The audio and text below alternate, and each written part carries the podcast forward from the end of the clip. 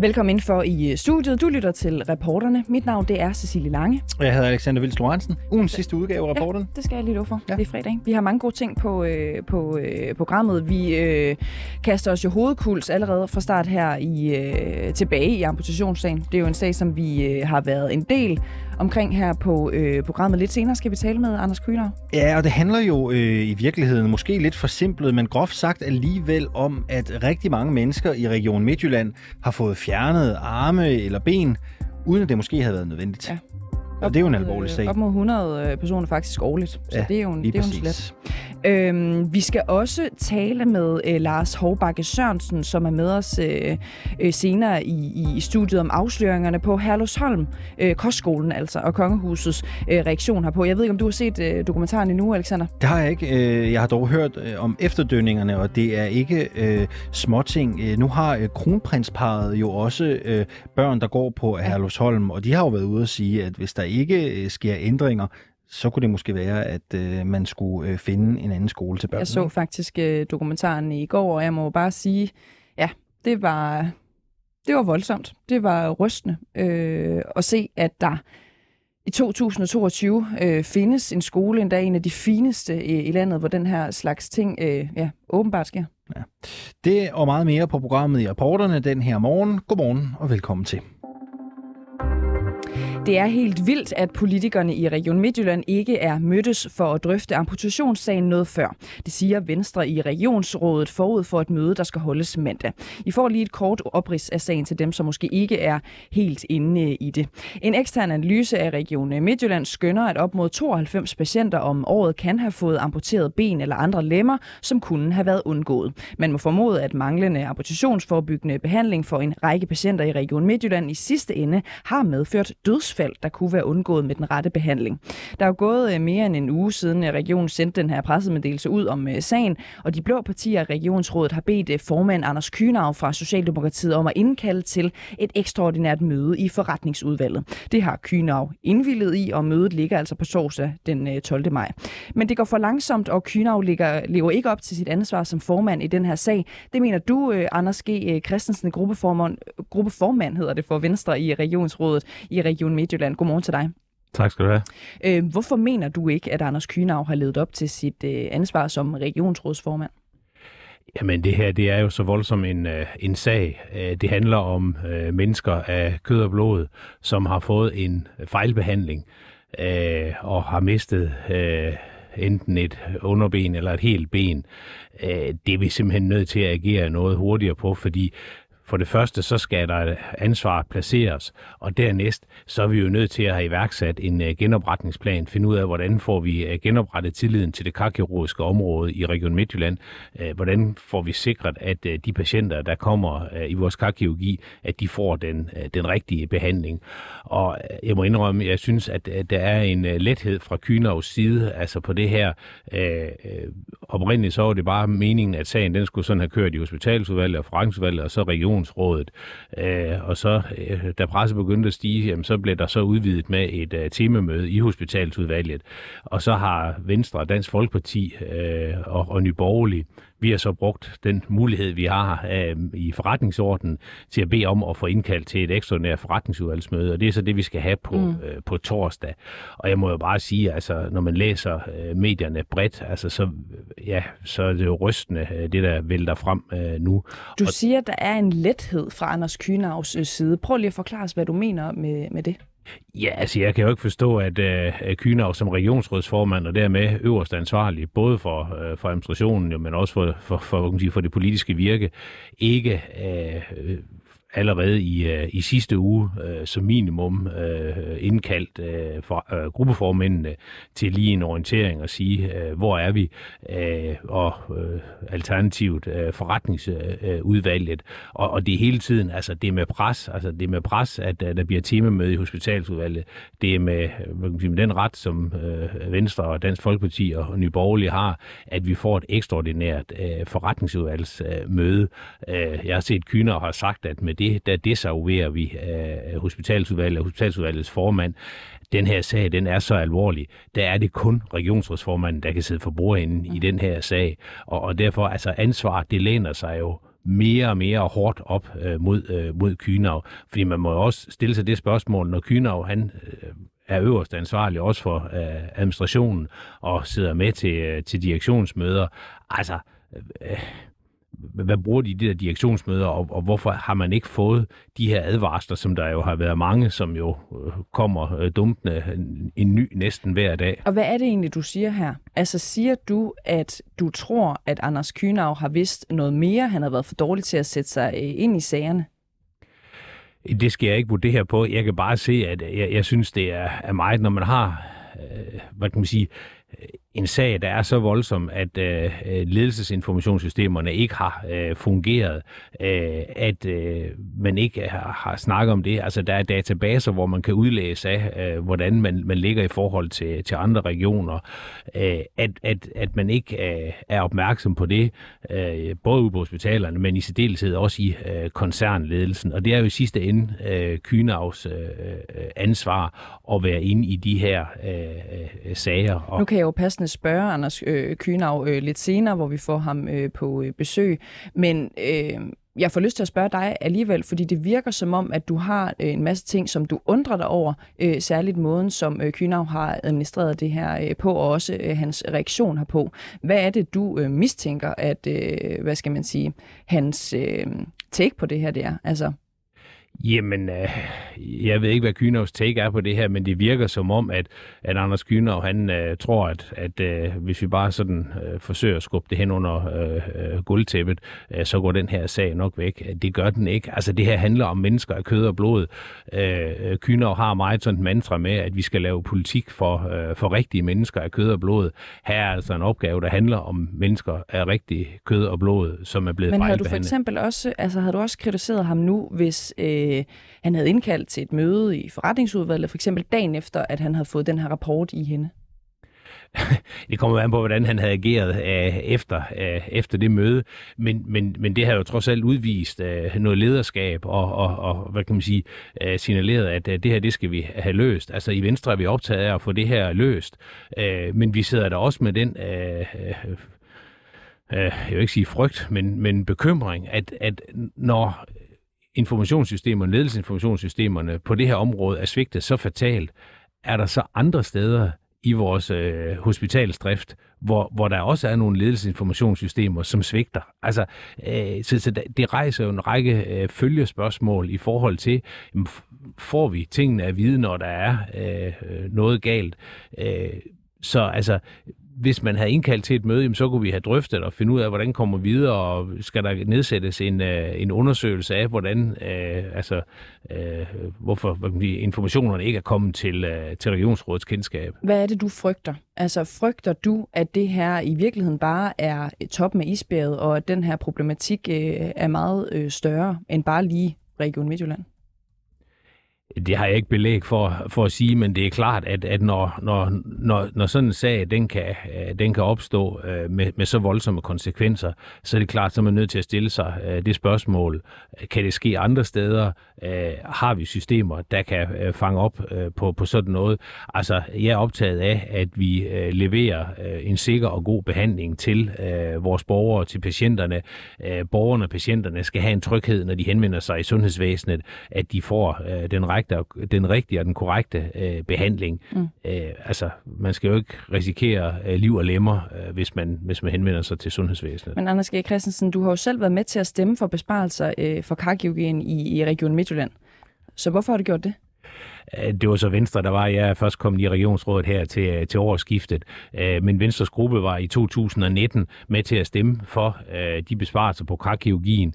Men der er bare nødt til at sige, der hævede vi jo øh, øh, flaget meget kraftigt, fordi vi var øh, bekymret øh, for det. Øh, og man kan jo sige, hvis... Så I var bekymrede, men vi, vi var, I valgte alligevel at stemme for besparelser? Jamen det var jo fordi, at administrationen på daværende tidspunkt betrykkede os i, at det ikke havde nogen konsekvenser for kvaliteten på karkirurgien.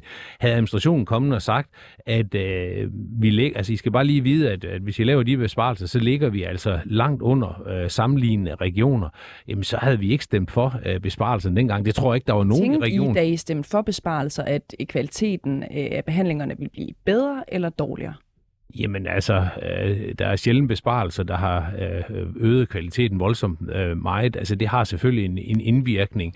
Øh, og man kan jo så undre sig efterfølgende, så siger Kynav så, at øh, de besparelser dengang, øh, de har ikke haft, haft indvirkning øh, på, på det moras, vi nu øh, sidder i.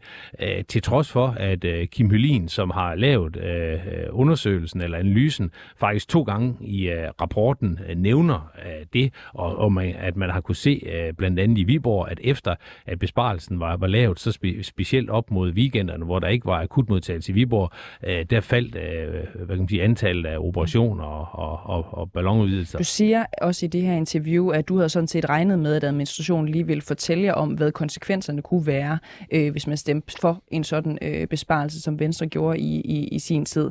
Øh, kunne Venstre ikke også øh, selv have søgt øh, og fundet indsigt i, hvad konsekvenserne rent faktisk kunne være, sætte sig ind i, hvad er det nuværende niveau niveau af kvalitet på det her område? Jo, vi har også øh, spurgt ind til det, men der skal man altså bare lige huske på, at... Hvad fik at, I så at vide? Jamen, vi fik at vide, at der ikke var nogen problemer. altså, øh, og der skal... så til takke med det, eller søgt i øh, større indsigt, eller for eksempel nogle øh, rapporter og opgørelser på, hvordan det rent faktisk gik, også øh, i forhold til de andre regioner? Men, men nu er det faktisk sådan, at når vi skal spørge ind i øh, øh regionens øh, administration, så skal vi spørge hen over Kynav. Altså, han er, han er ledet ind i øh, øh, regionens øh, administration, øh, og, og derfor har man også som regionsrådsformand øh, øverste ansvarlig øh, for for, øh, organisationen, så har man altså også ansvar at sikre, at øh, tingene de, øh, de fungerer, og når der er nogle bekymringer for dem, øh, for dem undersøgt. Øh, så skal vi jo til at og, øh, hvad kan man sige, øh, øh ansætte vores øh, har sagt, egen administration, der skal sidde og holde øje. Det kan jo ikke være rigtigt. Vi skal have en tillid til, at de informationer, vi får fra administrationen, at de er valide og holdbare. Mm. Føler du dig vildledt i den øh, guidance, du fik dengang? nu har jeg jo snakket med min gruppe, altså øh, øh, de føler sig vildledt. Anders G. Øh, Christensen, gruppeformand for Venstre i Regionsrådet i Region Midtjylland. Tak fordi du var med her til morgen. Selv tak. Senere der har vi et interview med uh, Anders Kynav, hvor vi blandt andet spørger, hvad han siger til anklagerne om ikke at leve op til sit ansvar i sagen her. Men først vender vi tilbage til den analyse af Region Midtjylland, der viser, at regionens karkirurgi halter bagefter. Men har den halve kapacitet, og det kan have kostet lemmer, og må formodes også at have kostet liv, lyder det i analysen. Den er udarbejdet af Kim Hovlin, han er professor, som er ledende overlæge på karkirurgisk afdeling ved Kolding sygehus. Og vores kollega Toge Gripping har spurgt ham, hvor det kommer til udtryk, af regionens behandling halter bagefter, og hvorfor man med rimelig sikkerhed kan formode, at patienter i Region Midtjylland er døde på grund af manglende karkirurgisk behandling. Det er jo en alvorlig lidelse at have nedsat blodforsyning til benet, og det kan medføre døden på af flere forskellige årsager. Og den ene er, at man får koldbrand i benet, og det kan sprede sig i hele kroppen. Og den anden er, at man kan have et sår på foden eller benet, der øh, ikke kan hele op, fordi blodforsyningen er for dårlig, og som kan blive betændt. Og den betændelse kan også sprede sig til hele kroppen og slå patienten ihjel. Og, og så endelig så er der også patienter, som bliver amputeret, og, og det er jo en stor øh, operation for patienter, som i forvejen tit er gamle og svækket, og der er noget, der tyder på, at hvis man får en amputation, så overlever man i gennemsnit i kortere tid, end, end, end de patienter gør, som det lykkes at redde benet på. Så der er de tre forskellige måder, man ligesom kan miste livet af dårlig blodforsyning i benet. Kan du øh, prøve at rise op et hypotetisk scenarie, hvor en person ikke får den nødvendige behandling og i sidste ende dør? Ja, altså en patient, der dør på grund af dårlig blodforsyning til benene, det vil typisk være en ældre patient, der også fejler nogle andre ting. Så vil han eller hun først blive øh, set af sin egen læge, som konstaterer, at der er svær nedsat blodforsyning. Det giver udholdelige smerter i benet eller nogle sår, der ikke vil hele så vil patienten blive sendt ind til en ortopædkirurgisk afdeling på det lokale sygehus, som vil undersøge patienten og konstatere, at der er dårligt blodomløb. Og så kan patienten nogle steder få at vide, at det kan der ikke gøres noget ved, og den eneste behandling er amputation. Og så vil det samtidig være patienten selv, der fravælger at få en amputation, og så siger, at man er på et stadium i ens liv, hvor man hellere vil dø tidligere med begge ben i behold. Eller også, så kan der også være et forløb, hvor, hvor enten betændelse eller koldbrand spreder sig til kroppen, hvor det går så hurtigt, så man ikke kan nå at lave en amputation. Den anden gruppe af, af dødsfald, det ligger i den forskel, der er i, hvor mange der dør af en komplikation til amputation, og hvor mange der dør i, øh, øh, som komplikation til en ballonudvidelse eller en kardiologisk operation. Og det er en større, øh, der er flere dødsfald i forbindelse med en amputation. Hvorfor er det for eksempel, at øh, man nogle steder øh, går direkte ind ad døren og bliver tilbudt en amputation, og andre steder får tilbudt den her behandling, som kan forebygge en amputation? Ja, nu er der ikke, så det, det må jo være lidt et gæt. Men, men så vidt jeg kan se, så er øh, teknologien og kapaciteten i Region Midt omtrent der, hvor den var i øvrige Jylland for 10-15 år siden. Og så er det nærliggende at forestille sig, at ortopædkirurgernes forventninger til, hvad karkirurgerne kan gøre, er som de var i det øvrige Jylland for 10-15 år siden. Så jeg tror, det mest almindelige er, at patienterne aldrig bliver henvist til karkirurgerne. Men hvis man bliver henvist til ved karkirurgerne, så foretage en individuel vurdering af, hvad, kan, hvad man har teknologien og kompetencerne til at behandle, øh, og man kan behandle patienten inden for en tid, hvor man kan nå at redde benet. Og hvis man ikke har det, der skal til, så er det svar, ortopædkirurgerne får, at så skal de amputere benet. Og så tænker øh, ortopædkirurgerne nok næste gang, de ser en patient, der ligner, om det her det er jo det, karkirurgerne ikke kan gøre noget ved. Så spørger man ikke næste gang. Så man er nok der, hvor man ikke helt har fået indført nye behandlingsmetoder og både kapaciteten til at gøre det i en grad, så det er indbygget i tankegangen, når man ser en patient med dårlig blodomløb i benene. Hvordan ville det forløbe i Kolding, hvis en patient kom ind til jer med en lidelse, der krævede et amputationsforebyggende indgreb? Vi har selvfølgelig også begrænsede ressourcer, selvom de er meget større end i Region Midtjylland. Så, så vi vil vurdere, hvor meget det haster med den enkelte patient. Men hvis man har svært nedsat blodforsyning, så vil man i løbet af nogle få dage få foretaget en scanning, der viser, om man kan behandles med en ballonudvidelse eller med en, en bypass-operation. Og afhængig af, hvor svære symptomerne er, vil man blive tilbudt behandling typisk inden for en uges tid. Hvis det kan vente så længe, der vil også være nogen, der skal opereres akut med det samme, og nogen, der kan vente flere uger. Men det, der nok er forskellen, er jo, at vi har kirurg, operationslejer og røntgenstuer nok til, at vi kan lave en god faglig prioritering af de patienter, der kommer ind. Hvis man skal prøve at diagnostisere patienten Region Midtjylland, hvad er det så, der har været Region Midtjyllands alt overskyggende øh, udfordring eller problem? Jeg tror, at karkirurgien i Region Midtjylland i en del af perioden har haft Øh, er kommet til at leve en skyggetilværelse. Lidt i skyggen af nogle andre specialer, der har været stærke og gode til at skaffe ressourcer til deres patienter. Og i og med, man har lagt karkirurgien ind under en anden ledelse, så har der ikke rigtig været ledelseskraft, der var tilstrækkeligt fokuseret på at gøre det godt for de her patienter. Er det sådan et øh, typisk scenarie i sundhedsvæsenet, at de enkelte afdelinger kæmper om, om de knappe ressourcer, der er, og at man bliver nødt til at simpelthen at foretage en, øh, en i nogle tilfælde benhård prioritering?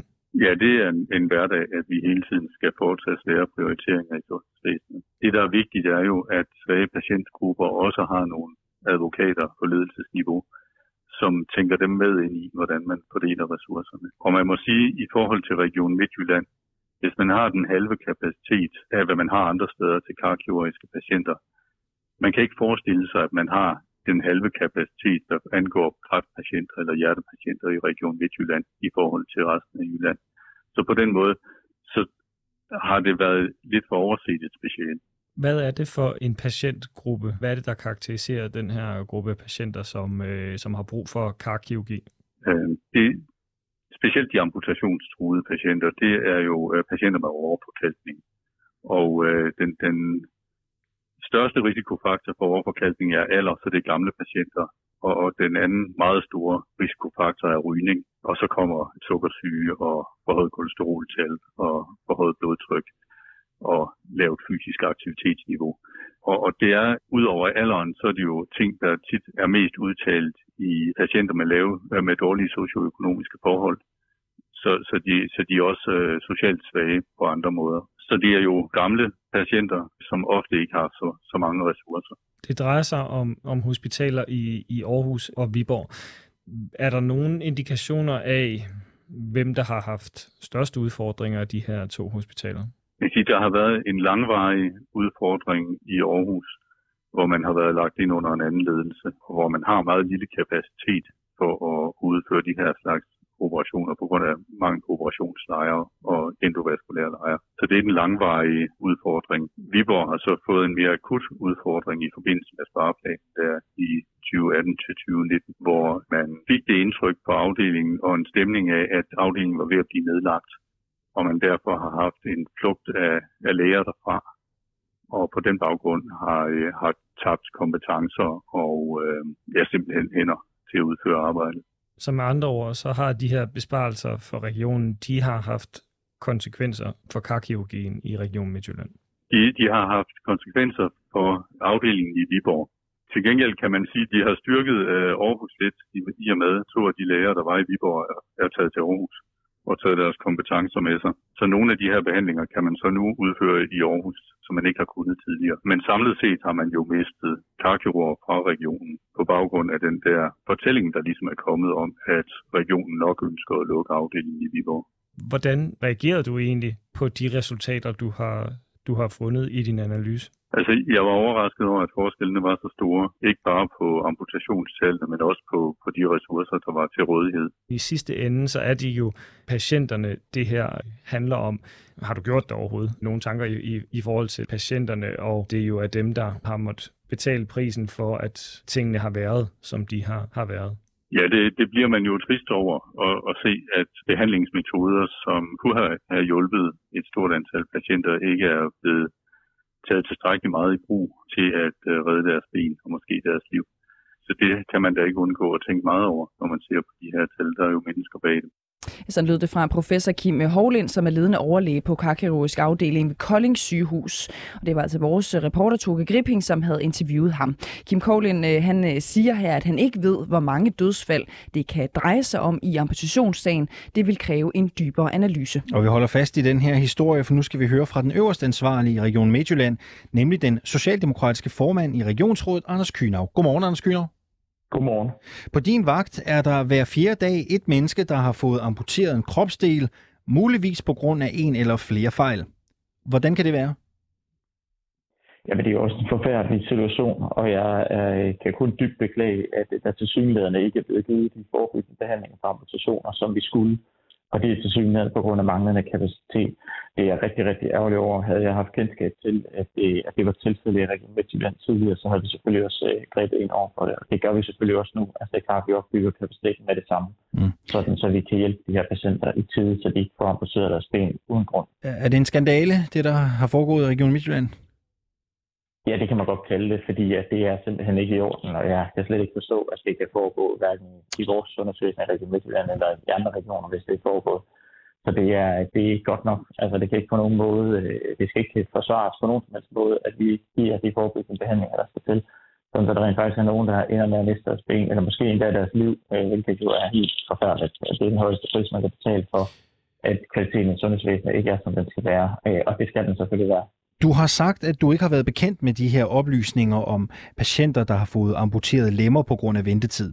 Og du mener, det er vigtigt, at oplysningerne kommer frem til de ledelsesniveauer, der træffer beslutninger. Hvem er det, du mener, der har fejlet i at få de her oplysninger frem? Ja, det vi er ved at undersøge. Vi er ved at undersøge, hvem der har vidst hvad, hvornår. Altså lave en tidslinje over det simpelthen, så vi ved præcis, hvem der har vidst hvad, hvornår. Øh, jeg ved, at vi har behandlet blandt andet i forbindelse med vores sundhedshospitalsplan, også det kardiologiske område. Øh, og der, i den forbindelse har vi ikke fået at vide, at vi mangler kapacitet, og vi har heller ikke fået at vide, Hvad er dit ansvar? At, øh, at det har betydet, vi er i sidste ende er det mit ansvar og regionsrådets ansvar. Ifølge lovgivning er det hele regionsrådet, der har ansvar for, at kvaliteten i vores sundhedsvæsen er i orden. Har du et særligt ansvar som regionsrådsformand? Ikke i forhold til, at kvaliteten er gjort, men jeg har et ansvar i forhold til, at de procedurer, vi har i vores forvaltning og vores ledelsesdag, gør, at vi får informationerne op. Fordi det er også meget, der er den øverste, ledelse øh, for, øh, den øverste leder for administration. Det er selvfølgelig lovgivning. Når det kommer til kvaliteten i sundhedsvæsenet, at den er i orden, der har hele regionsrådet ansvar.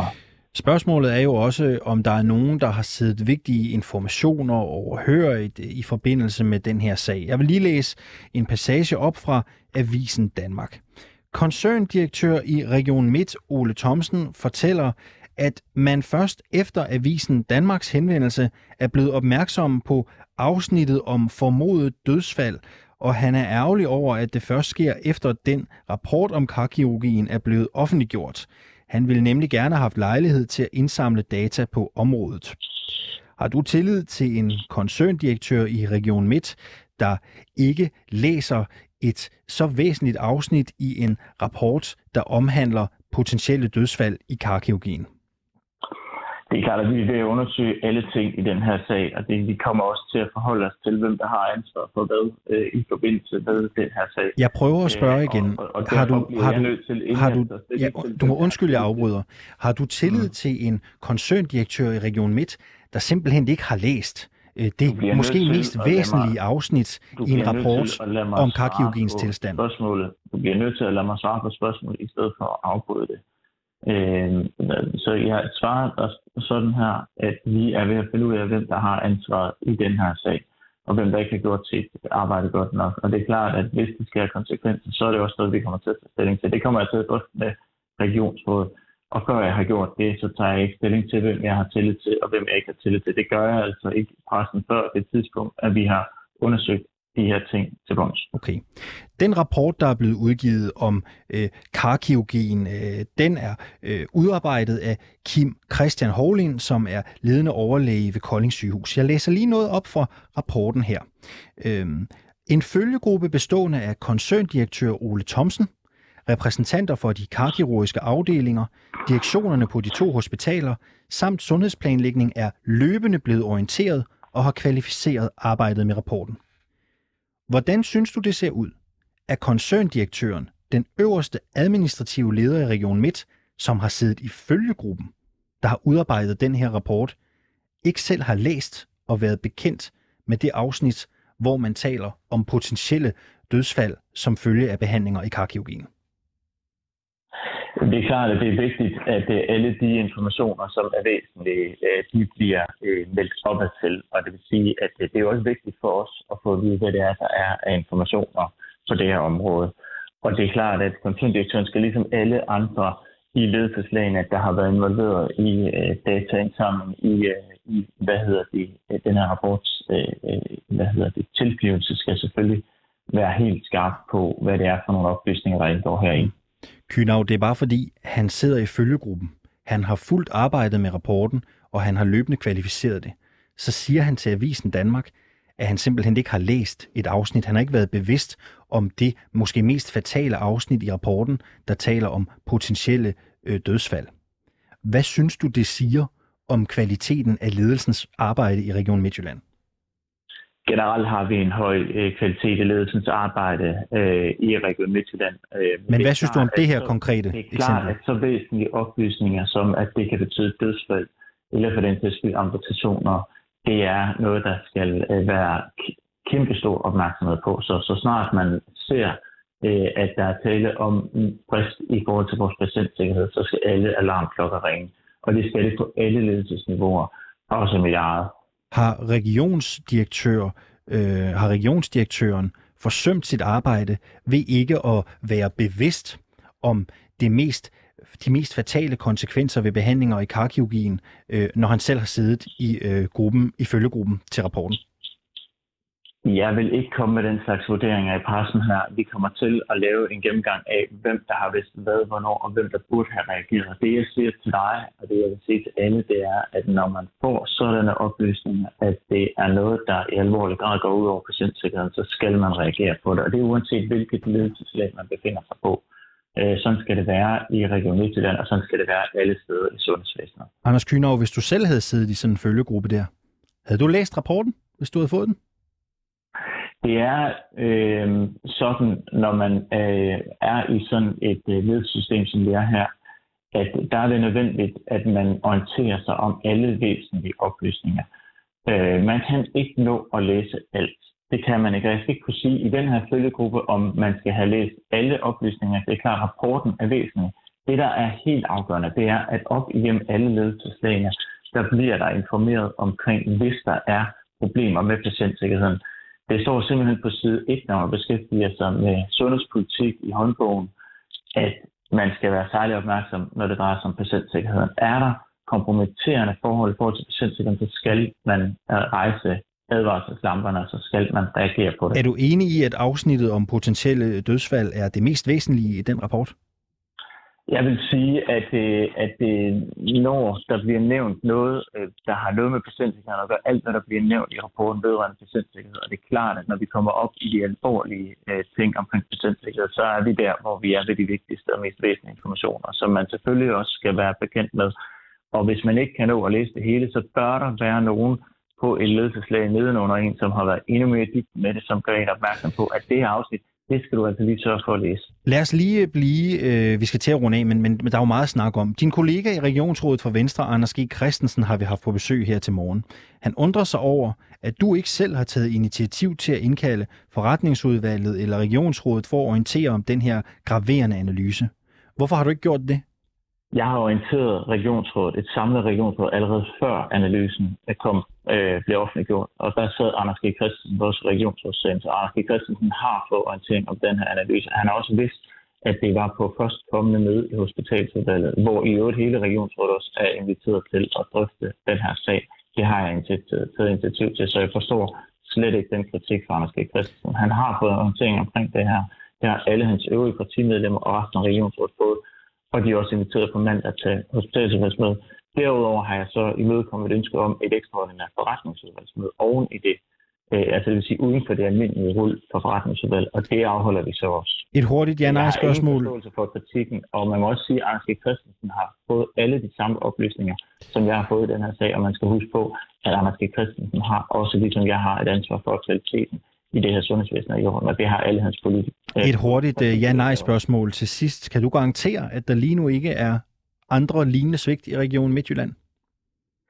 Det vil jeg simpelthen ikke garantere. Øh, det er klart, at det her er rystende for alle os, der beskæftiger os med det her, at den her form for oplysninger øh, er til stede i vores organisation, uden at der bliver handlet på dem.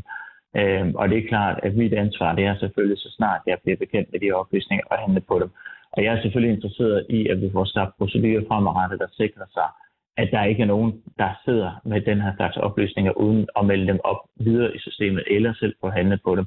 Så vi skal være sikre på, at der bliver handlet på den her slags oplysninger hver eneste gang. Kan du godt forstå, hvis der er patienter eller pårørende i Region Midtjylland, som ikke har tillid til det sundhedsvæsen, som du sidder på bordet for? Jeg kan godt forstå, at det her det betyder et væsentligt knæk i, øh, i tilliden til vores sundhedsvæsen, som i øvrigt ellers er rigtig, rigtig høj. Og vi har generelt et meget velfungerende sundhedsvæsen i Region Midtjylland. Og det kan man også se i de kliniske kvalitetsdatabaser, når vi måler os med andre steder, der ligger vi helt i top. Og vi har de bedste hospitaler. Så på de fleste områder, der klarer vi os rigtig godt, og det honorerer vi også. Altså det bliver vi også honoreret øh, fra vores patienter i forhold til øh, med en høj patienttilfredshed. Men det ændrer ikke på, at når der sker fejl, så er det helt afgørende, at vi reagerer på dem. Der vil ske fejl i sundhedsvæsenet, men der må ikke ske systematiske fejl af den her slags igennem år, hvor der ikke bliver reageret på det. Det er simpelthen ikke godt nok. Og det er selvfølgelig i sidste ende mit og regionsrådets ansvar at sørge for, at det ikke sker. Anders Kynerov, Socialdemokratisk valgt formand for Region Midtjylland. Tak fordi du var med her til morgen. Reporterne dækker selvfølgelig mødet i Regionsrådets Hospitalsudvalg på mandag. Alle regionsrådsmedlemmer, inklusiv formanden for Regionsrådet Anders Kynerov, forventes at være til stede. Øh, sundhedsminister Magnus Heunicke har bedt om en redegørelse for sagen fra Region Midtjylland, og den skal være klar om 14 dage.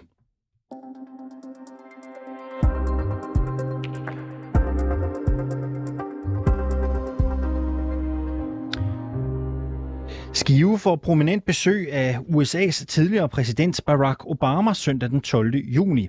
Det er dog ikke alle, der får muligheden for at opleve den tidligere præsident tale i Kulturcenter Skive, for det vil kun være øh, særligt øh, udvalgte, som øh, får lov til at købe en billet. Alligevel så siger borgmester øh, Peter Christian Kirkegaard fra Venstre, at Skive har i årtier fokuseret på energiløsninger og har i den henseende været en drivkraft for udviklingen i regionen. Det er derfor en stor ære, at en af de mest markante personligheder ser potentialet i et besøg i Skive og dele sine visioner om blandt andet ledelse og iværksætteri med et grønt miljøfokus. Godmorgen, øh, Peter Christian Kirkegaard. Ja, godmorgen. Du er borgmester i Skive Kommune, det er du som sagt for Venstre. Hvad er det for et potentiale, Barack Obama har set i Skive? Jamen, jeg tror bestemt, at det, at vi igennem de sidste godt 40 år har haft en stor fokus på grøn omstilling og på, hvordan at vi går med til at udfase de fossile brændsler og netop erstatte dem med, med grønne øh, løsninger. Det er, et potentiale, som øh, tror på en eller anden måde, der har været med til at overbevise Barack Obama om, at øh, et besøg i Skive, det var en af de ting, han gerne vil have på hans to-do-liste over steder, han gerne vil øh, besøge. Også fordi, at Barack Obama i hans præsidenttid jo netop var med til at, og i hvert fald at gøre en stor indsats for, at USA skulle gå langt mere ind i klimakampen, gå langt mere ind i, hvordan at man øh, gik ind i omstillingen. Har han egentlig har han sagt det?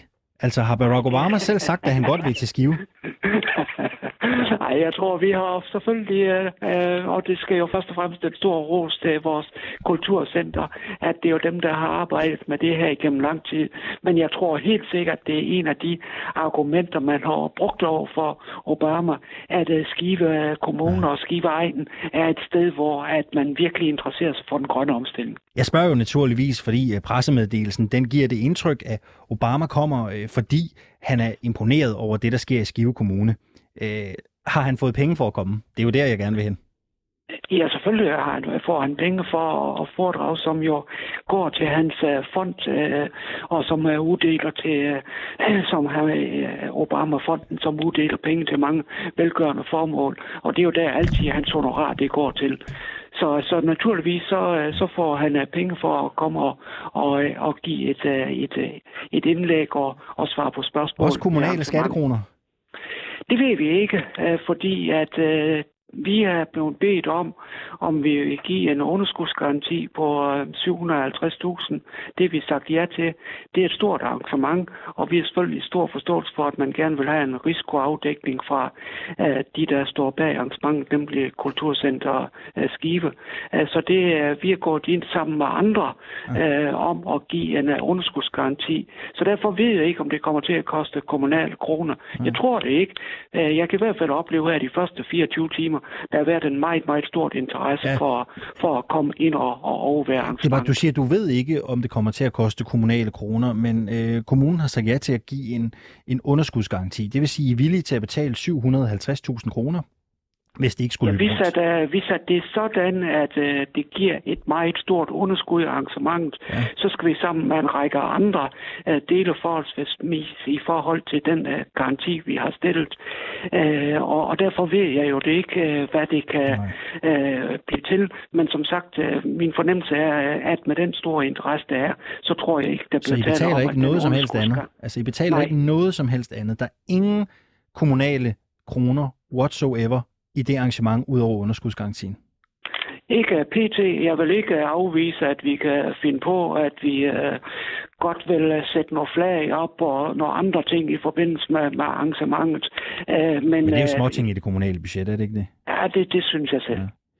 Øhm, så når jeg om lidt går ud og søger agtindsigt i, hvor meget Skive Kommune de har brugt på det her Obama-arrangement, eller hvad der står i budgettet, så kommer jeg ikke til at blive overrasket ud for det, du har sagt i det her interview. Det tror jeg ikke. Det er i hvert fald den viden, jeg har i dag. At der har vi ikke. ikke sagt ja til andet end den her underskudsgaranti på, på 750.000. Du siger, du tror det ikke. Æh, øh, Ved du det? Nej, fordi jeg kan jo ikke uh, afvise, om der skulle komme ønsker om, at vi skal uh, på en eller anden måde være med i nogle, nogle aktiviteter i forbindelse med, men, men som sagt, det bliver, det bliver i sportingsafdelingen. Men når du spørger så konkret, så vil jeg ikke lægge hovedet på blokken på, at du ikke kan finde, at der har været små omkostninger til nogle ting øh, i forbindelse med sommerstillingen Frau Ali op eventuelt. Ja. Vi vil jo gerne gøre det her til en rigtig festlig oplevelse. Det er, det er jo, det er jo det er jo unikt, at en, øh, en, en by som Skive, der jo ikke er Danmarks største, eller for den sags skyld øh, Jyllands største kommune, at vi kan tiltrække en uh, verdensnavn som Barack Obama.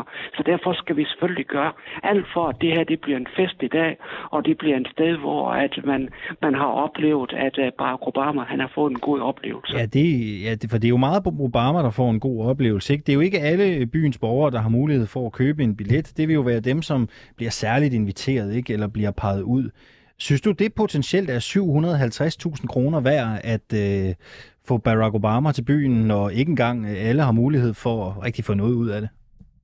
To ting. For det første så køber jeg ikke din præmis om, at det koster 750.000. Det er det ingen af os to, der ved. Nej, men det kan det komme for til. Det andet, for, det andet, for det andet, så er det jo sådan, at der er en begrænsning i koncertsalen på 1192.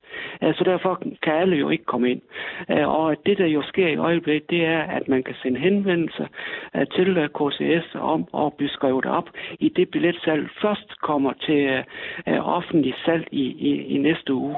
Og, og så er det jo selvfølgelig nogle sikkerhedsmæssige ting, der skal uh, være på plads. Uh, men, men i i princippet så bliver det mulighed for alle for at kan købe den uh, billet, ja. men man bare har mulighed for på forhånd at sende en meddelelse om, at man gerne vil have lov til at, at få reservere en billet. Så både Jonna og Gitte nede fra Bøgevinget, hvis I har sådan en adresse i Skive, de kan komme ind og se det lige så vel som øh, direktøren for den lokale store uddannelsesinstitution kan. Det vil der være rig mulighed for. Ja, under forudsætning af, at der fortsat er billetter til salg. Ja, hvad kommer de til at koste, de billetter der? De, som jeg har fået oplyst, så kommer det til at koste mellem 3.000 og 7.000. Ja, det er måske også lidt dyrt for Jonna nede på, øh, på, på Birkevinget at købe den billet, ikke? Det taler lidt Jo, til et specielt klart, segment, ikke? Det er, men det, det er jo det, der er jo også billetpriserne i Kolding og i Aalborg, der Barack Obama var for fire og, og, og tre år siden. Det, det, det er bare, Så på den måde, der adskiller skive sig ikke uh, med, på nogen måde. det er jo bare til Peter Christian Kirkegaard. Peter, Peter Christian Kirkegaard, sådan noget 7.000 kroner for en billet. Øh, I skriver også, der er studerende, der skal have mulighed for at komme med. Det er godt nok et stort Ja. indhug af SU'en. Det er over 100 procent af SU'en. Nej, altså det er, det er- sådan, at øh, når vi skriver at studerende, så er det fordi, at vi har fået mulighed for, at vi må øh, transportere talen til vores biografsal ved siden af. Så der vil studerende blive indbudt til at gå overvære øh, talen og, og hele konversionen med. Så de kan se Obama på link. Obama. Ja, Ja, okay. altså i, direkte i et, vores biografsal, der ligger lige ved siden af Det koncertsalen. er bare mere, hvor meget synes du... Altså, jeg ved godt, at, at som du siger, det er ikke øh, nødvendigvis ret mange kommunale kroner, der bliver postet det her arrangement, men jeg har alligevel sagt ja til at hæfte for en underskudsgaranti på 750.000. Altså, synes du virkelig, det er potentielt af pengene værd, når så få borgere i Skive givetvis får mulighed for at komme ind og opleve Obama, når billetten kan koste op til 7.000 kroner for en billet? Ja, jeg synes, det er et øh, fantastisk skub, at vi har fået uh, Barack Obama til, til skiver, og jeg ved ikke, hvad, hvad det kommer til at koste. Det kan blive 0 kroner, det kan som sagt også blive 750.000, men uanset hvordan, så synes jeg, at det her det er med til at forstærke den grønne dagsorden. Det er med til at forstærke fokus på, at uh, det er Har det vigtigt, været, at har det været alle pengene værd, hvis det kommer til at koste Og at derfor 750.000? er det en vigtig både international dagsorden, men som selvfølgelig taler rigtig meget ind i det, som Skive Kommune de forsøger at få op og, og stå omkring grønne erhvervsparker, omkring hvordan vi finder nye teknologier til, hvordan at vi skaber et uh, bedre miljø og et bedre klima. Og der skal der nogle gange lederskab til, der skal der nogle gange fokus på, hvordan er det, at vi kommer de veje. Og det kan et besøg, som det Barack Obama uh, aflægger i Skive, det kan være med til at forstærke den dagsorden.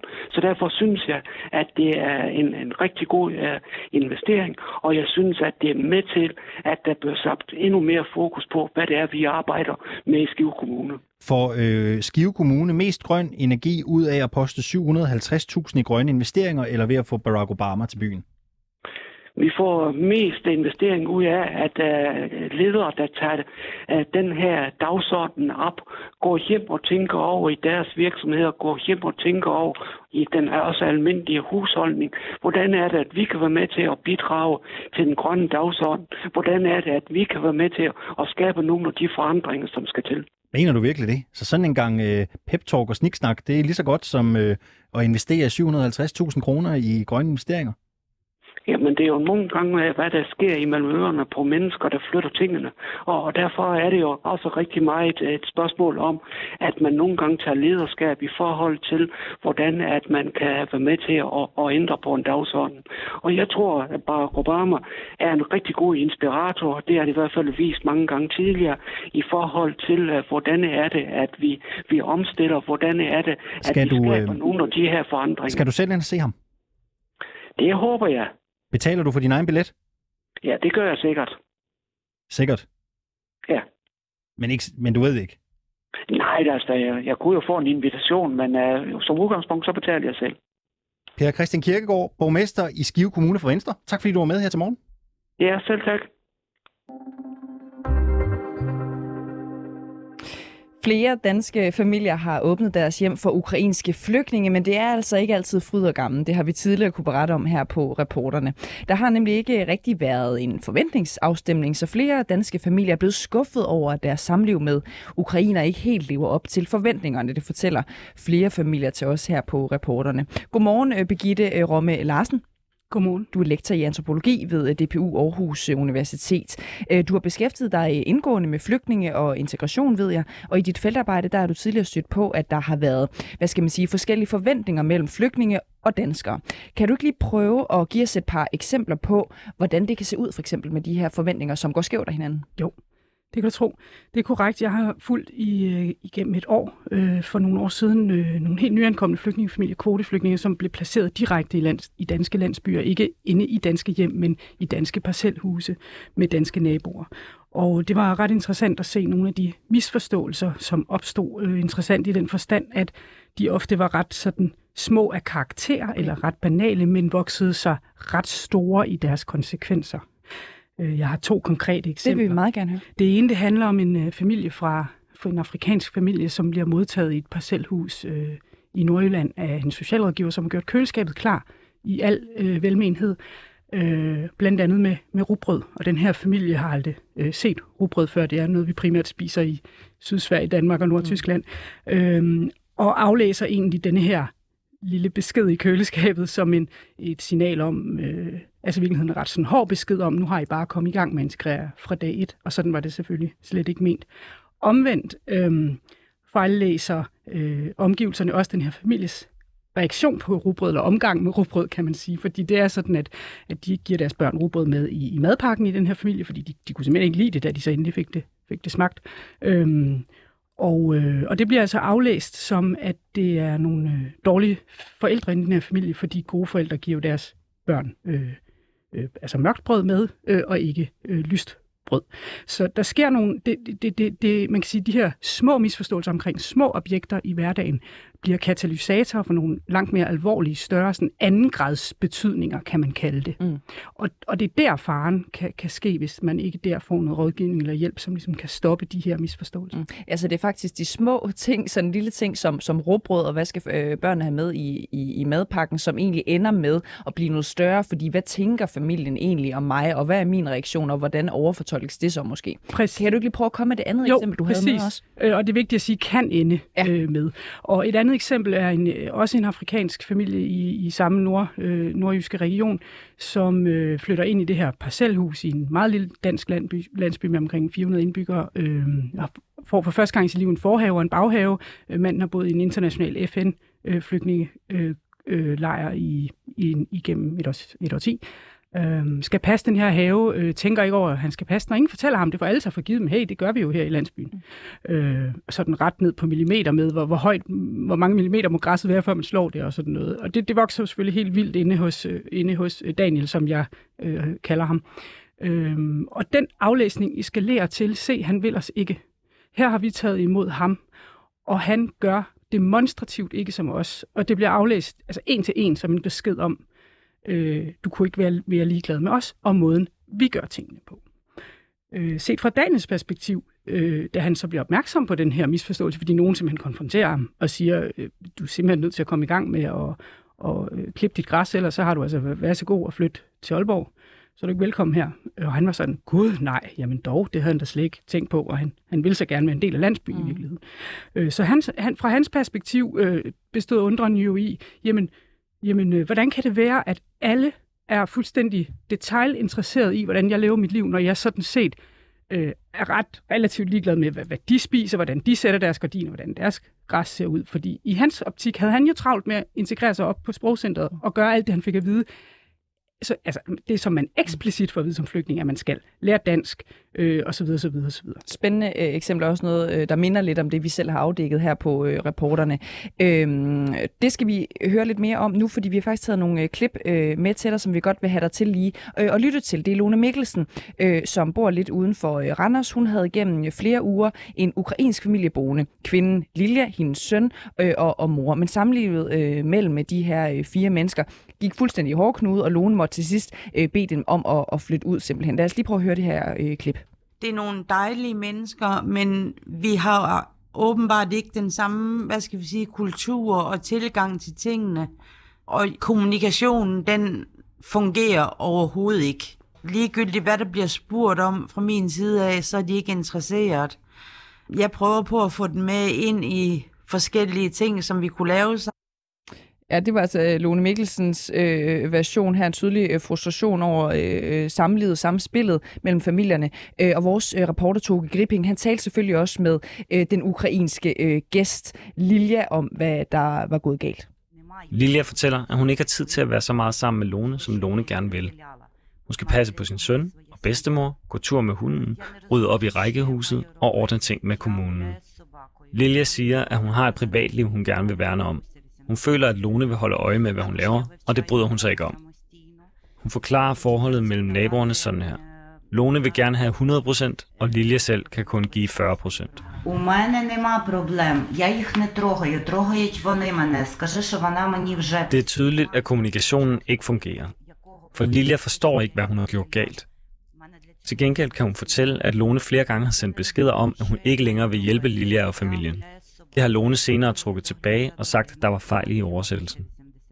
Lilja fortæller, at hun er meget taknemmelig for, at Lone har åbnet sit hjem og hjulpet hende. Lone, hun kommer og siger, i morgen vi skal køre. Skal køre. Skal køre. Skal køre. Aika, kan, vil du gerne køre? Som i morgen vi skal køre til øh, eksempel Regnskov. I morgen vi skal køre til Ranas. Som skal Aika, som vil du gerne køre med mig? Vil du sige ja, hvis hun spørger? Vil du gerne køre i svømmehallen? Vil I gerne med i svømmehallen? Vil du sige ja? Ja. Ja, så øh, endnu et eksempel her på øh, kommunikation, som går en lille smule galt. Vi har en låne på den ene side, som gerne vil i svømmehallen med til øh, øh møder på, på skole, men som altså oplever øh, den her form for afvisning. Hvad er det, vi hører her, øh, vurderer du? Vi hører en, række af, af ting. Øh, lad mig komme ind på et par få af dem, jeg kan nå. For det første så hører vi to mennesker her øh, med to helt forskellige behov, som begge to er lige legitime behov, skal siges. Øh, vi hører en øh, Lone, som øh, for hvem det er blevet et projekt at tage imod den her flygtningefamilie og huse dem. Øh, Lone har måske en del tid. Lone er måske ikke på arbejdsmarkedet mere. Lones børn er måske flyttet hjemmefra. Jeg ved det ikke. Øh, omvendt så hører vi den ukrainske øh, kvinde øh, havende mindre tid, og hun er ikke midt i sit eget integrationsprojekt. Hun er, hun er midt, midt i sin hverdag, der er blevet øh, drastisk ændret. Øh, øh, revet midt over, hvad jeg vil sige, og skal sådan set bare lige kunne stå på benene et øjeblik. Så vi har et beskyttelsesbehov, eller et behov for ro, over for et behov for socialitet. Det er det ene, jeg hører. Øh, og begge ting er jo sådan set lige legitimt. Det er så det i mødet mellem de to behov, øh, det, det crasher her, kan man sige. Øh, og man kan sige, altså Lone er måske blevet øh, altså, frivillig hjælper for at på en eller anden måde fylde sin tid ud, men sagen er, at man bliver ikke flygtning for at fylde sin, sin tid. Så det er lidt det, den forventning, der går galt her. Så hører jeg øh, en interessant, øh, muligvis en, et forsøg på at tage hensyn i virkeligheden i øh, måden, den ukrainske kvinde refererer til Lone på, som havende sagt, i morgen vi skal gå til badeland. Ja. Øh, jeg har selv boet øh, blandt øh, nogle af de her nyankom, ikke ukrainerne, men tidligere øh, flygtningefamilier, og været i deres hjem, og har taget mig selv i, hvordan jeg selv tilretter mit sprog, forenkler det i sådan en, man kan så diskutere, om det er et misforstået hensyn, det er i hvert fald ment som en hensyn, hvor jeg kan sågar finde på at lave forkert ordstilling og sådan noget, fordi jeg ved, det er sådan, de i begyndelsen selv taler dansk. Man kender det godt fra sig selv. Man siger, hvis der er nogen, der har det lidt svært, eller siger man, ved du hvad, i morgen der tager vi på café. Ja, så der kan være alle mulige måder med, med, med øh, det er jo ligesom i Danmark, så spørger vi, så siger vi til børn, vil du lige tage dine snørebånd øh, af? Mm. Men i virkeligheden mener vi, at du skal gøre det nu, ja. men vi stiller det som et spørgsmål. Der kan være alle mulige sproglige ting der, som, som slet ikke er hensigten. Øhm, men og så vil jeg bare lige understrege til sidst, fordi at det skal jo ikke lede over i, skal vi så lade være med det her? Ja. Altså man kan sige, det er jo et menneskeligt vilkår, at vi misforstår hinanden, når vi har med hinanden at gøre. Det sker på arbejdspladser, det sker i nabolaget, det sker i vennegrupper, det sker sågar i ens egen familie. Det er et menneskeligt vilkår. Heldigvis lader det også til de her situationer, det kun går galt i, i måske altså en lille andel af, Tusind tak for øh, din tid, øh, Begitte Romme Larsen, lektor i antropologi ved DPU Aarhus Universitet. Øh, og nu skal vi flux over til nyhederne, fordi klokken den er 8.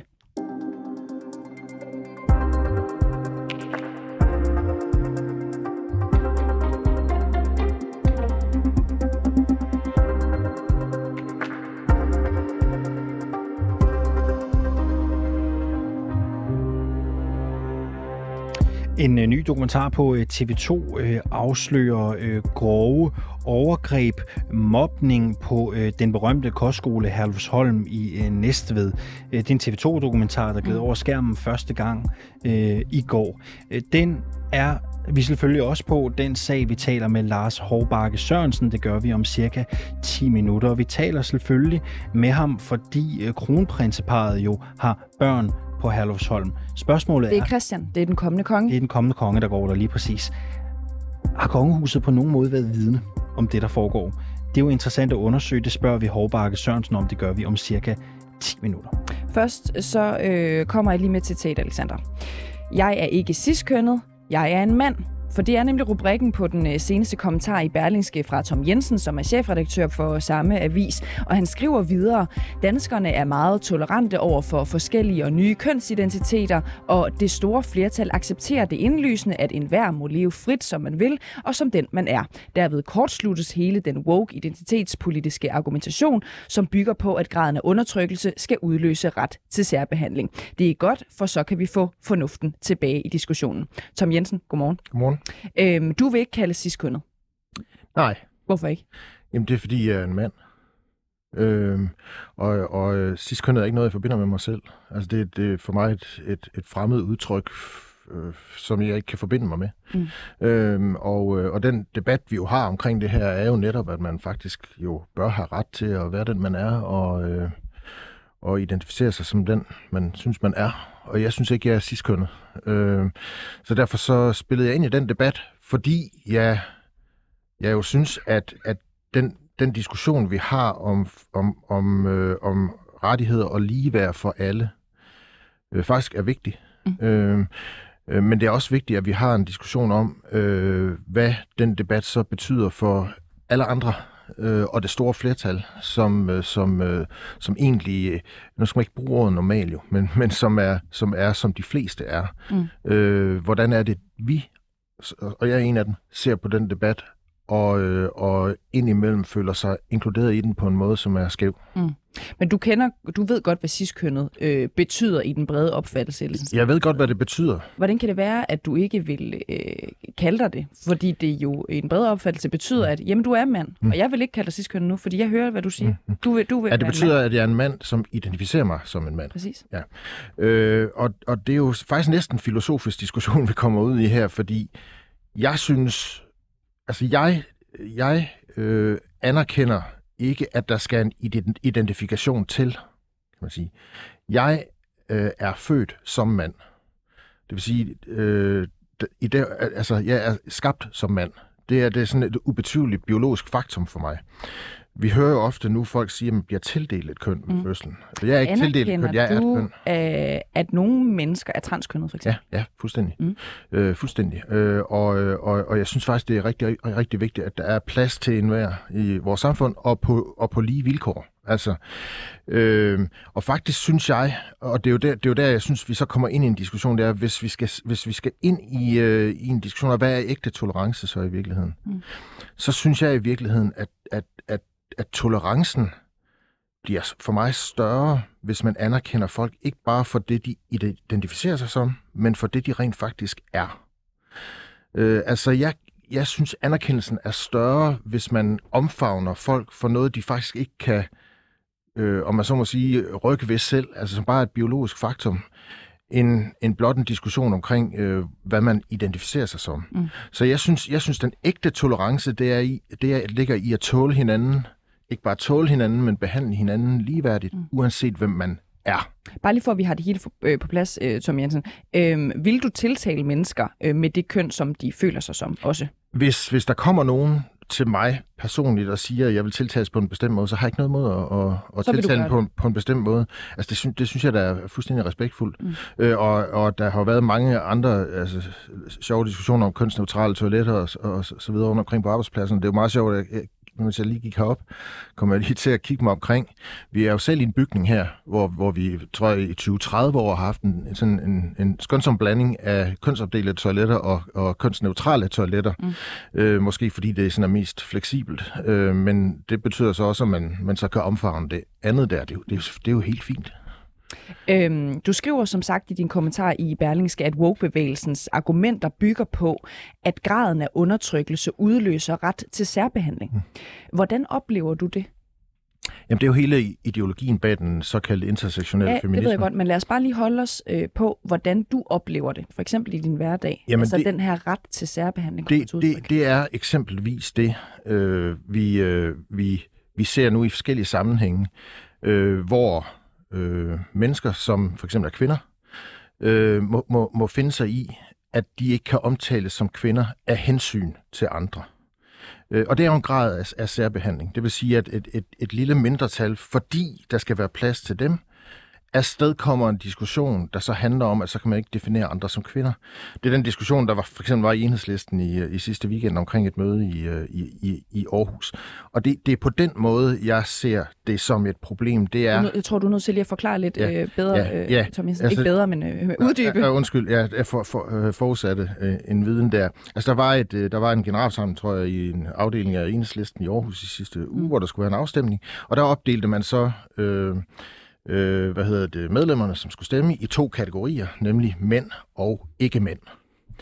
Øh, og så var der jo, synes jeg, berettiget øh, en række kvinder, faktisk også en række feminister, der rundt omkring øh, stillede spørgsmålet, hvor blev, hvor blev jeg lige af mm. som kategori i den der diskussion? Øh, og og det, det, er der, jeg synes, det er der, jeg synes, vogueismen øh, får sig et problem, det er, hvis man forlanger, at for at tage hensyn til bestemte øh, identiteter, og ofte meget små identiteter, øh, altså rent antalsmæssigt, så må resten af så må resten af samfundet forandre sig. Det er det, det, det hele normkritikken går ud på. Mm. Så må resten af samfundet indrette sig, resten af samfundet forandre sig. Det synes jeg ikke, man kan forlange. Man kan forlange, at man bliver behandlet ligeværdigt, og det synes jeg, man skal forlange. Mm. Hvornår har du sidst selv blevet tvunget til øh, at give nogen særbehandling? Altså fordi de var transkønnede, eller for eksempel ikke identificeret, øh, identificeret sig som øh, binær øh, i deres Jamen det, det, det, øh, Øh, det ved jeg ikke, om jeg kan huske, jeg sådan er, er personligt blevet, blevet, blevet øh, tvunget til. Øh, men jeg kan bare se, hvordan det rykker tættere på, og det rykker tættere på i debatten. Nu er jeg ikke gået på universitetet de sidste 10-15 år. Så du har ikke sådan et konkret jeg har, jeg, jeg, har, jeg, jeg, jeg, jeg, er ikke, jeg er ikke personligt krænket på den måde øh, øh, overhovedet. Jeg kunne notere mig, da jeg skrev øh, kommentaren her, så udløste det jo en, en, en anden kommentar øh, i, øh, i, i A4's nye ligestillingsmedie. Øh, hvor jeg fik at vide, at jeg var ciskønnet, øh, og at jeg sådan, sådan set ikke selv kunne bestemme, øh, om jeg vil identificere mig som, som sådan. Øh, og det, det, det synes jeg er en skæv vej at gå. Altså, der skal faktisk plads til os alle. Også sådan en som mig, som faktisk insisterer på, at køn er biologisk.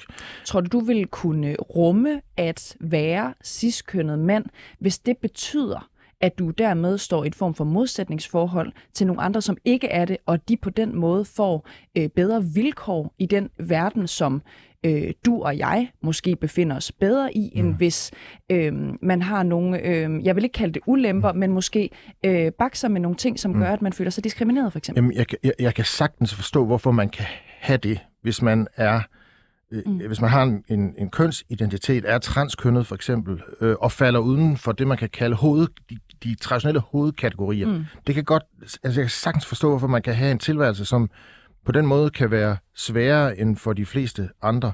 Øh, jeg kan bare ikke, jeg kan bare ikke forstå, hvorfor, øh, øh hvorfor det berettigede krav på faktisk selv at kunne identificere sig, som man vil, udløser et krav om, at andre så må identificere sig på en måde, de ikke selv har valgt. Mm. Øh, og det, og, og, og det, det er jo et lille banal, banalt eksempel, men det er jo faktisk sådan i... Øh, Altså, det, der, der var et, et forrygende eksempel sidste år, hvor, hvor øh, ACLU, altså American Civil Liberties Union, uh, i forbindelse med en amerikansk abortdebat, som jo er høj, høj uh, intensiv lige nu igen, uh, bragte et gammelt citat frem af den afdøde uh, uh, højstrætsdommer Ruth Bader Ginsburg omkring kvinders abortrettigheder. Mm. Uh, men i citatet havde de taget ordet kvinder ud og erstattede det med personer. Mm. Øh, simpelthen fordi man, man, øh, man så ikke længere... Jeg kan... se, hvis, jeg, hvis jeg for eksempel kan tænke, eller andre kan, ja. øh, kvinder kan tænke, at, at du er lidt krænket på mine vegne nu. Øh, nej, nej, altså... Jeg, jeg, fordi jeg, jeg, ja. jeg, jeg kunne godt øh, rumme, at øh, hvis det gør, at nogle andre har bedre øh, vilkår, så kan vi godt kalde os øh, personer. Altså personer, der menstruerer, eller personer, som øh, føder børn, for eksempel. For, jeg, for jeg bliver, det støder jo ikke mig. Men det, men det støder ikke mig, at Men det støder du... mig, at det potentielt kan støde mig. Nej, nej, det støder ikke mig, at du godt kan rumme det øh, overhovedet. Folk må jo gå til det her, som de vil. Jeg synes bare ikke, man kan kræve af andre, at de skal identificere sig på en, en bestemt måde, at de skal handle på en bestemt måde, mm. at de skal ændre sig på en bestemt måde af hensyn til andre. Det er jo det hele, altså hele kernen i den her og det debat. Det, er det, nemlig, jeg synes, ja. at vi skal nå, øh, inden du smutter ja. igen, øh, Tom Jensen. Altså, fordi du rejser også spørgsmålet i, i, i din kommentar i Berlingske. Øh, begrunder hensynet til, at en meget lille gruppe forskellige kønsidentiteter ikke må føle sig krænket, at man tillader langt alvorligere krænkelser af majoriteten. Hvad er det for nogle alvorlige krænkelser, tænker du? Jamen, hvis for eksempel ikke man, kan, man længere kan omtale øh, øh, øh, mennesker, der kan blive gravide som kvinder, mm. så, så, synes jeg det, så, så, så kender jeg mange kvinder, der synes, at det er en, en krænkelse. Mm. Jeg må jo godt ja, du må, øh, tiltale du, og identificere mig som kvinde og sige, at jeg er en kvinde, øh, som for eksempel øh, har menstruation, en kvinde, som øh, på et eller andet tidspunkt i fremtiden måske skal have øh, du må gøre præcis, børn. Du må gøre præcis, hvad du vil. Det er faktisk hele, det er hele humlen i det her, og det må jeg også. Øh, jeg synes, Men går der noget af os øh, alle sammen ved, at øh, tage det hensyn. For det er også det er så meget, den her ja, handler altså, ja, at tage et hensyn. Ja, jeg synes, der, der er en dimension af det, som vi ikke har været inde på, som jeg faktisk synes er det centrale. Altså, mm. hvis jeg er ikke nu... sikker på, at vi når det, Tom Jensen, for jeg vil egentlig godt have svar på det ja. der, altså den alvorlige krænkelse, som du beskriver. Ja. Hvad er det for alvorlig det, krænkelse? Det er først det, jeg vil ind på. Det er, at det omkring vores identitet, omkring vores køn, hudfarve, alder, kommer til at fylde det hele. Jeg synes jo, idealet må være et samfund og en måde at, at være sammen på, hvor det ikke betyder noget. Mm. Øh, og, og den her diskussion ender med, øh, us, med us, usvigelig sikkerhed, at det kommer til at betyde alt, og det synes jeg faktisk er ulykkeligt. Mm. Øhm, du skriver, øh, at danskerne er meget tolerant over for forskellige og nye kønsidentiteter, og det store flertal accepterer det indlysende, at enhver må leve frit, som man vil, og som den øh, man er. Men en analyse foretaget af Gallup for din egen avis øh, viser også, at omkring 40 procent af danskerne ikke finder det acceptabelt, at transpersoner og nonbinære vil omtales som de, dem eller hen. Mm. Så det er bare for at blive lidt klogere på, hvordan det hænger sammen med, at du skriver, at danskerne er meget tolerante over for øh, forskellige og nye kønsidentiteter, og at det store flertal accepterer det? Jamen, det, det viser Gallupen. Altså, det er sådan to tredjedel, som synes, det er øh, absolut i orden, øh, og identificerer sig, som man vil. Mm. Og det er faktisk Men her er det 40 procent, som altså ikke ja. øh, accepterer, så det er jo ikke det store flertal, kunne man sige. Ja, det er i hvert fald flertal, men, men, men det er jo en diskussion af, okay, skal, skal vores sprog, så skal andres sprog så forandres? Af hensyn til det her. Mm. Og det er jo en diskussion, man godt kan tage. Mm. Øh, øh, og, og der vil være forskellige synspunkter på det. Det synes jeg ikke er, det synes jeg ikke er, er undertrykkende mm. som sådan. Og når 25 procent af øh, den her minoritetsgruppe, som er transpersoner, for eksempel har forsøgt at begå selvmord, så det er, meget, det er mere for at få nogle proportioner på, øh, Tom Jensen. Kunne der være et eller andet af dig, som siger, øh, du siger lige selv, jamen jeg mm. synes egentlig, vi skal gå mindre op i øh, køn og hudfarve og alt muligt andet. Ja. Hvorfor skal vi så ikke alle sammen bare være personer, så vi sørger for, at øh, det personer, ikke som ikke øh, øh, falder ind for majoritetsgrupperne? Det er fordi, vi ikke er det. Altså, jeg er en mand. Mm. En masse andre mennesker øh, uden for og inden for det her lokale er kvinder. Øh, hvad hedder det? Og, og, og, og det er jo bare en kendt, det er jo en kendt skærning. Øh, jeg, jeg synes Men bare, jeg synes tror bare, du i egentlig det... er mest altså sådan øh, krænket eller udsat et eller andet sted? Er det, er det en mand, som er en mand, og som man ikke er en, en cis-kønnet mand? Eller er det øh, den, de kønsmajoriteter, øh, minoriteter, undskyld, som vi har, som jeg for eksempel der... er selvmordstroet ja. i høj grad og fungerer rigtig dårligt på arbejdspladser og bliver diskrimineret? Jeg tror, der er mennesker, der har det svært som er transkønnet, ligesom vi ved, der, der er homofobi rundt omkring i samfundet, og der er homoseksuelle, som, øh, som oplever ubehageligheder. Mm.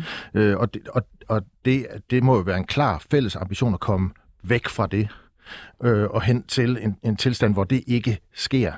Jeg peger bare på, på vejen hen til, til det ideal, må vi ikke risikere og i virkeligheden ende det modsatte sted af idealet, nemlig at alt bliver defineret af, om vi er mænd, kvinder, ciskønnede, øh, hvide, øh, boomer, hvad man ellers kan blive kategoriseret som, og, og, og, og, og, og i virkeligheden øh, bedømt som øh, på en måde, som kommer til at fylde uforholdsmæssigt meget. Jeg vil i hvert fald sige, at jeg vil øh, tiltale øh, dig som øh, mand, øh, fremadrettet, øh, Tom Jensen. Det er sådan et, et hensyn, jeg godt øh, vil tage til dig. Det, det er jeg taknemmelig for. Det er godt. Tak fordi du kom. Velkommen. En ny dokumentar på TV2, hvor 50 tidligere elever fra Herlufsholm står frem, kaster lys over en kultur, hvor vold, mobning og overgreb har været hverdag på den berømte kostskole, der ligger ved Næstved. Øh, kronprinsparets ældste søn, øh, Christian, landets kommende konge, han går der jo selv. Og øh, kronprinsparet har også været ude med en kommentar efter dokumentaren er glædet over skærmen. De siger, de er dybt rystet over de vidnesbyrd, der kommer frem, og det er helt uacceptabelt. Som forældre forventer vi, at skolen sikrer en kultur, hvor alle er trygge og en del af fællesskabet, og vi vil i den kommende tid følge de ændringer, som er åbenlyst øh, nødvendige. Planen er jo for øvrigt også, at prinsesse Isabella mm. øh, skal gå på Herlufsholm. Lars Håbakke Sørensen, godmorgen. Godmorgen. Du er ekspert i Kongehuset, og så er du til daglig lektor i samfundsvidenskab ved Professionshøjskolen Absalon. Kronprinsparet, de skriver jo, at de er rystede, men rygterne omkring Herlufsholm har floreret i overvis. Hvor meget kan det komme bag på dem som forældre på skolen, det der er blevet vist i dokumentaren i går? Jeg tror, at øh, de har det ligesom mange andre danskere i virkeligheden, at øh, de har godt hørt de her historier, øh, og øh, man har hørt alle mulige forskellige rygter, men når man så kommer tæt på det, så opdager man, hvor slemt øh, det er. Øh, og øh, man har ikke fulde måske været klar over det, øh, før man så har, har hørt øh, det, der er blevet sagt i forbindelse med den her dokumentar. Ja. Kan kronprinseparets børn her blandt landets øh, kommende konge gå på en skole, hvor øh, vold, mobning og overgreb er hverdag? Nej, det vil de jo ikke kunne på længere sigt. Det er klart, at øh, nu øh, har de sendt den her øh, meddelelse ud, den her officielle meddelelse, og øh, der ligger jo mellem linjerne i den, øh, med det, de, den måde, de formulerer sig på, at de øh, synes, der skal rettes op på det her meget, meget, meget hurtigt, øh, og der skal laves en nærmere undersøgelse af det. Og hvis ikke det sker, at, øh, at der bliver meget hurtigt rettet op på det, så kan man ikke være sikker på, at Herlufsholm de, øh, vil huske de kongelige børn i fremtiden. Men spørgsmålet er jo, om det allerede nu ligesom er et sted, hvor det ikke giver mening. Øh, kronprinsesse Mary, hun øh, står jo som øh, forældre til Christian og Isabella med øh, et barn, potentielt to, på en skole, hvor mobning og overgreb er hverdag, men hun er jo selv i spidsen for en antimobbefond, det er Maryfonden. Der, der ja, kan ikke det... være meget, øh, meget mere, øh, mange flere dråber, der kan øh, falde i det bære. Nej, det er fuldstændig rigtigt. Og det er netop også derfor, jeg siger, at det, de signalerer med det, de har, har meldt ud nu, det er jo helt klart, at der skal rettes op på det her meget hurtigt, som i meget hurtigt. Øh, og ellers så øh, må man nok forvente, at kongehuset, hvis ikke det sker ekstremt hurtigt, at kulturen grundlæggende bliver ændret, øh, så må man forvente, at kongehuset ret hurtigt tager deres øh, børn ud af, af, af, af den her skole, og at Isabella heller ikke kommer til at gå der, fordi det er, øh, det er noget, som kongehuset simpelthen ikke kan holde til i forhold til, hvad man må formode er den, øh, den almene øh, holdning i, i den meget, meget store del af befolkningen, det der foregår på Herlufsholm, hvis de her historier står til trone, det er helt ude i hampen og fuldstændig umenneskeligt og noget, som ingen øh, kan, kan gå ind for, ingen normale mennesker kan gå ind for. Det er jo øh, lidt interessant også det her, fordi øh, det er jo utrolig sjældent. Det sker jo så godt som aldrig, at kongehusets repræsentanter blander sig i en nyhedshistorie, som, som er oppe i de etablerede medier. Hvor exceptionelt er det, at kongehuset vælger at gå ud og bringe en kommentar til den her dokumentar?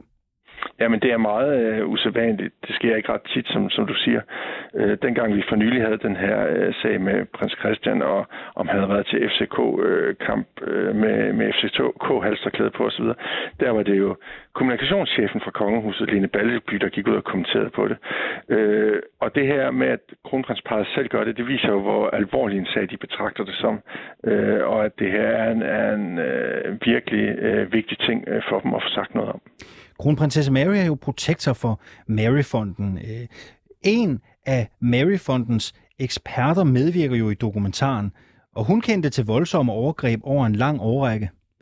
Er det virkelig tænkeligt, at kronprinsesse Mary ikke har kendt til det? Det er meget svært at vide præcis. Det, det skal jeg ikke kunne sige, hvor meget de altså detaljeret har kendt til de her forskellige ting.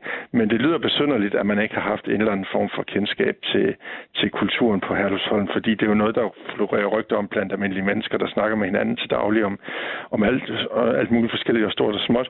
Og det, er, det vil være mærkeligt, hvis ikke man havde et eller andet, en eller anden fornemmelse af det. Øh, man har også tidligere haft øh, øh, prins Nikolaj fra kongefamilien, der har, der har gået der. Øh, men som jeg sagde i begyndelsen, om man til fulde har været klar over, hvad der er sket, det er jo ikke, øh, hvad der foregår, det er jo ikke, det er jo ikke sikkert. Det, det, kan vi ikke vurdere, når vi sidder her og, og ser det udefra. Hvor stor en skandale kan det her blive for kongehuset?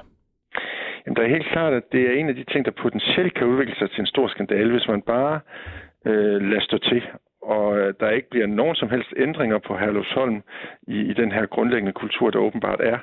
Øh, samtidig med, at man så lader de kongelige børn fortsætte med at gå der øh, det ene år efter det andet, så kan det udvikle sig til en stor skandale, for det vil der simpelthen ikke være opbakning til i befolkningen. Det er jo ikke sådan, at, at der er nogen, der mistænker prins Christian for at have været med i noget af det her. Det er jo ikke der, vi er.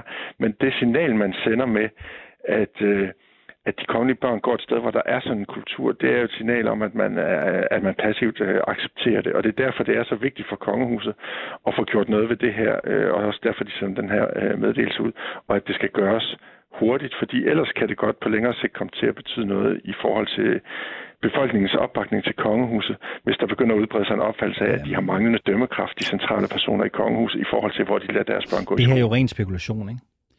Hvis det nu skulle vise sig, at øh, Danmarks kommende konge, prins Christian, selv på en eller anden måde skulle have været medvirkende til våbning, øh, vold eller overgreb, ville han så kunne blive konge? Det, altså, det er jo, det kommer fuldstændig an på. Det, det er, som du siger, rent spekulation. Det, det kommer fuldstændig an på, hvad, hvad situationen øh, øh er konkret. Men jeg tror, grunden til, at jeg tror, at det ikke er særlig sandsynligt, er for det første, fordi øh, ja, ud fra, hvordan prins Christian er som person, ud fra, hvordan vi kender ham, i det omfang, vi kender til ham, os andre. Men, men det er jo også, fordi den kultur, det er jo så øh, tydeligt i, i den her tv-dokumentar, den er præget af, at det er de ældre elever, tredjegerne primært, som, øh, hvor er nogen åbenbart er helt gang i låget og banker de andre.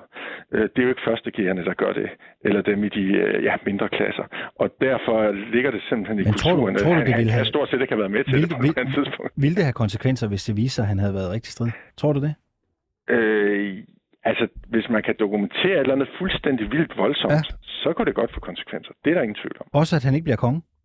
Ja, det kunne det godt. Det kunne det i princippet godt.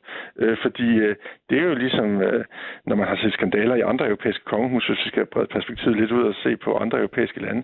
Altså, de kongelige bliver fuldt meget øh, nøje, og det, de foretager sig, får konsekvenser. Øh, vi kan jo bare se prins Andrew i Storbritannien, det, øh, hvordan det har fået konsekvenser for ham, de ting, han, han, øh, han har været involveret i der, øh, med fratagelse af alle mulige titler og hele sin status og alt, alle sådan nogle ting. Så, så jo jo, det vil det selvfølgelig kunne i en, øh, i en moderne tid.